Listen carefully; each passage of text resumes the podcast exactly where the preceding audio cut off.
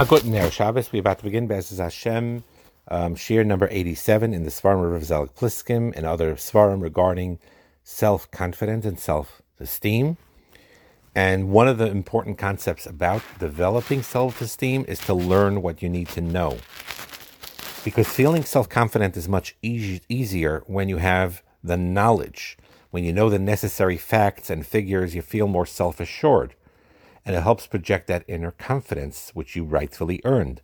This applies whether you learn a business. In the beginning, you may be not so confident, but as you learn on the job, you get more and more confident in your profession and what you're doing. Same thing with learning, same thing with the managing of your house or with cooking or whatever you do.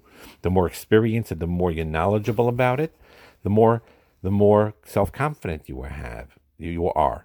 Sometimes you could be honest with yourself all the time you should be honest with yourself, but basically, when you don't know something, you say to yourself like this I don't know the answer to this yet, but I will learn and I will find out. It's easier to have self confidence if you already know the information that's important to know, but you could also feel self confident even if you're not knowledgeable yet about a certain topic and subject, saying that I will learn it and I will master it. And and to have the self confidence to, to in your ability to do so. Sometimes people feel uncomfortable. They don't know what they think they should know, and they're embarrassed to say they don't know. Some people try to sound and act more knowledgeable than they actually are, and they guess answers or make up information because they lack the courage to say, I don't know something. And Rashi says a lot of times, I don't know. And and and and we're him for it we need the self confidence to sometimes say, I need to learn the answer and I'll get back to you. I'll get back to you and you learn it. So it's important to read the healthy, correct books and articles on topics that will have the most impact on your life. Remember that uh, unfortunately, a lot of newspapers and radio and media have information that are either detrimental completely or not important at all.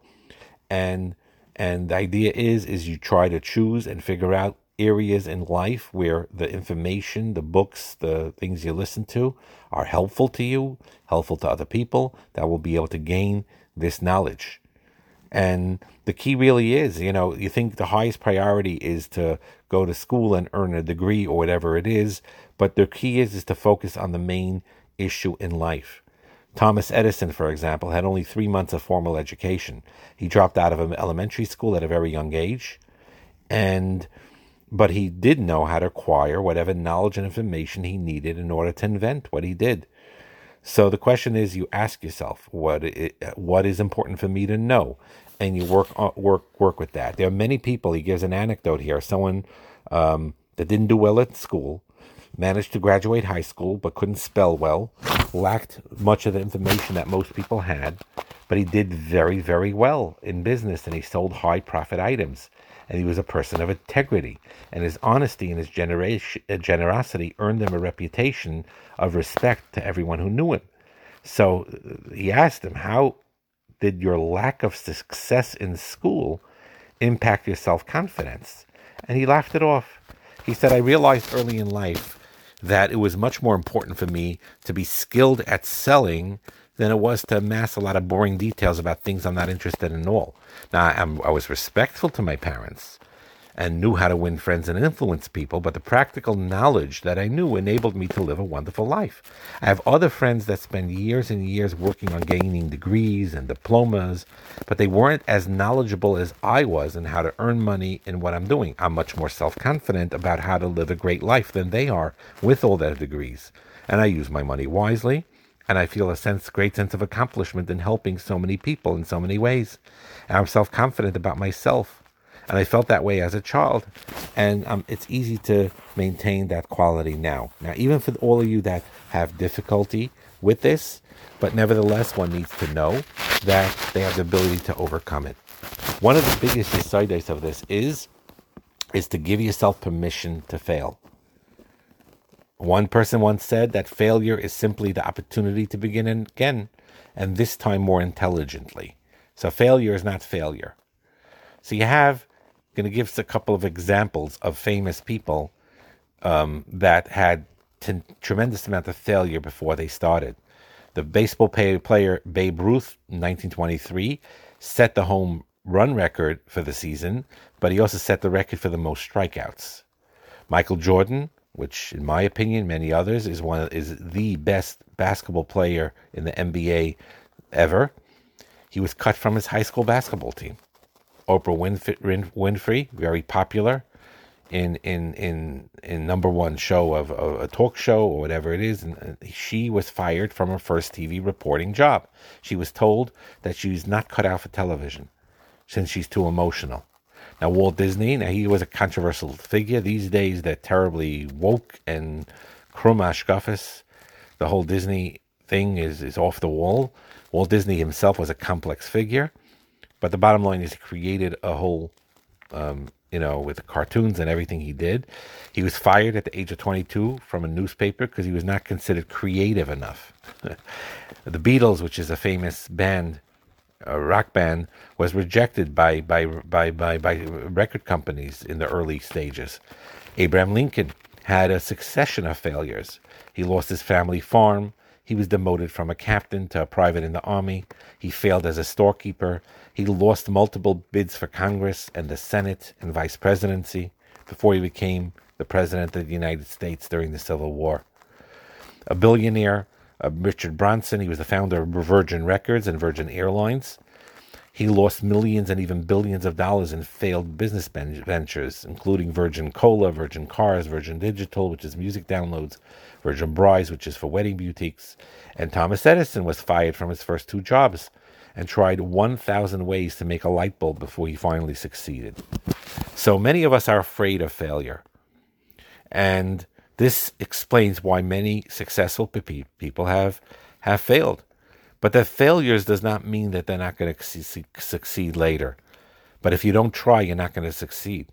So all too often, we're so afraid of failing that we never give ourselves the chance to succeed and learn from those errors. So even when you are quote unquote failing, from the f- fact that you're learning from those errors, you're not be'etzem failing. You're actually learning an experience and you're gaining.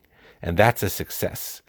We explained, we touched upon it last year. Perfectionism is, and perfectionists are terrible at trying to avoid failure at all costs at all cost.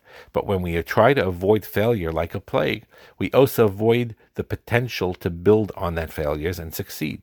So the issue is not really whether you fail, but how you respond to those failures. What did you learn from to grow?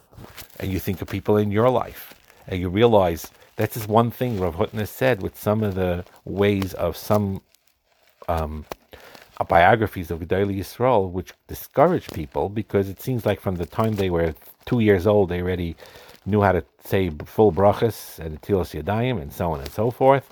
And then when they were eight years old, they knew they knew Shisha Sidrei Mishnah already, and by eleven years old, they knew whole Shas and so on and so forth.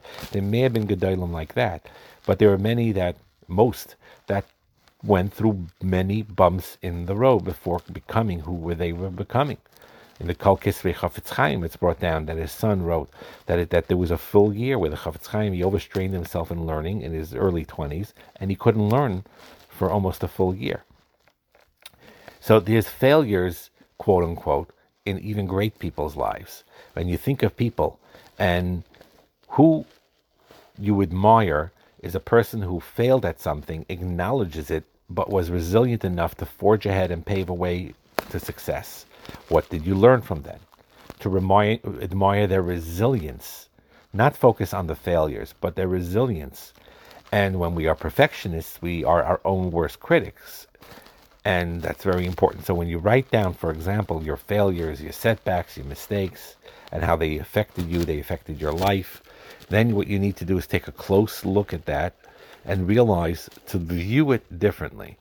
Look in the mirror and say, to yourself. Give yourself words of comfort. Say, okay, I can learn from all of this. There's a good point to all of this. Talk to yourself like you're your best friend. That doesn't mean you whitewash things that you have to make a cheshbon and nefesh for, but you build yourself up. Remind yourself that you're no less worthy than anyone else. And you affirm yourself and you support yourself. I deserve a good day. I'm proud of who I am. I'm a son of HaKadosh Baruch Hu. I'm a daughter of HaKadosh Baruch Hu. And build yourself up instead of beating yourself up. And not to have your mistakes when you look at it that it's a life sentence that you're a failure. No such thing. You deserve a second chance and a third chance and a fourth chance and so on and so forth. As long as you keep on learning from those mistakes and you grow from it. So the idea is to realize this that you, HaKadosh Baruch Hu, made you, you're the gatekeeper of your own thoughts. You're the gatekeeper of your own feelings. No one can control them without your own permission.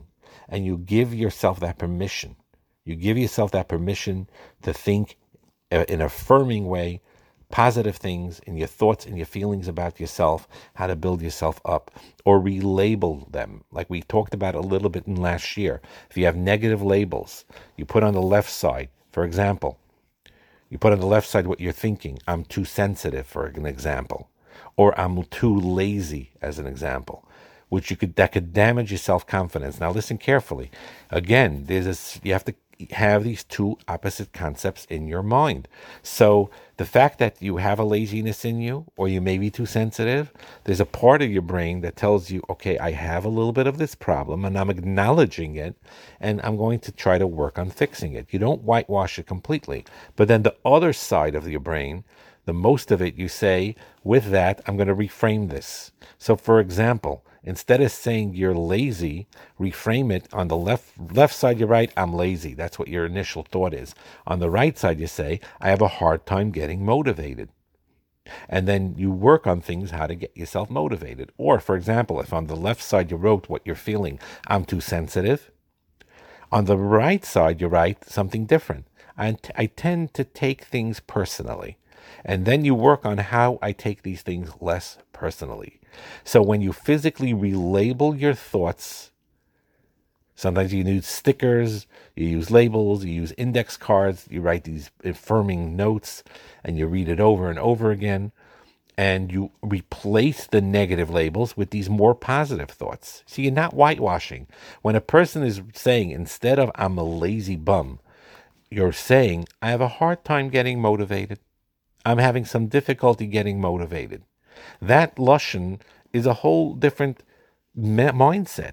It's not just words, it changes your thinking, your thought process. I am not a lazy person, be'etzem.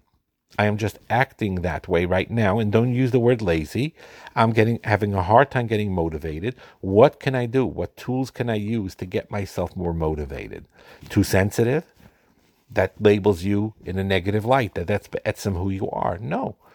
Yes, I do tend to take things person more personally. What can I do to try to take things less personally?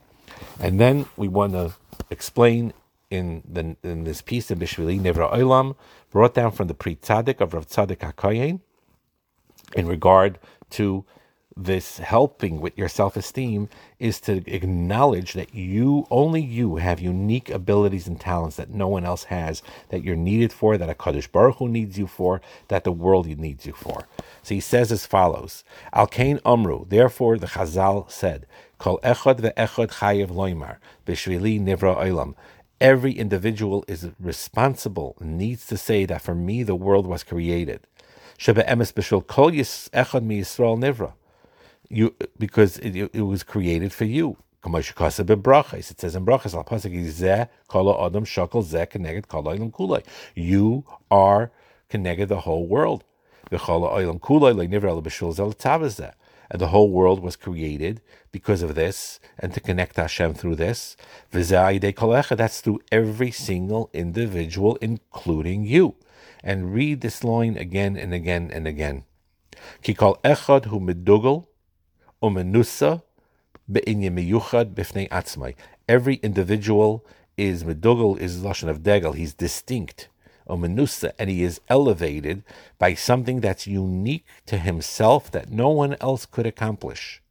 The whole world is because of him. The world needs you. the world needs you. And then the next piece, which I'm not going to do the whole thing, but this is the Yisrael from Rizhin is the one who says this piece that we see over here afterwards, that a person needs to say, I'm a Kaddish. Now, even if right now you're not acting that way yet, okay? But this is one way also to deflect the Yetzer Hara. Over time, this does work. This is a tremendous way to help when you have nisyonos, when you have tests in areas of kedusha, when you have tests in areas where the Yetzer is really strong. And the way you combat it is by saying, I am holy. Ki kodesh ani, I am be'etzem holy. Right? So even so so so so I am a worthy person. I'm not Roy. I'm a son of a king. I'm a daughter of a king. I'm I'm above this. My behavior should be above this. And you build yourself up by doing that, and that tremendously helps you um, with growing in your healthy self confidence to stay away from negative aspects in your life. So remember, in order to have self confidence, you learn to need what you know. Admit right now you don't know it yet if you don't, and just say, I'm willing to learn and grow from it. And we talked about how failures shouldn't look at it as failures, but opportunity for growth. And give yourself permission to do that failure. Failure is simply an opportunity to begin again, and this time more intelligently. The reframing from negative thoughts to positive thoughts. The idea of relabeling your thoughts and realizing you're a gatekeeper of your own thoughts and feelings, that you yourself is the only one that can give permission to affect you. And the idea, what we just learned, that everyone has a unique mission in life that only they could accomplish and no one else. Have a wonderful Shabbos.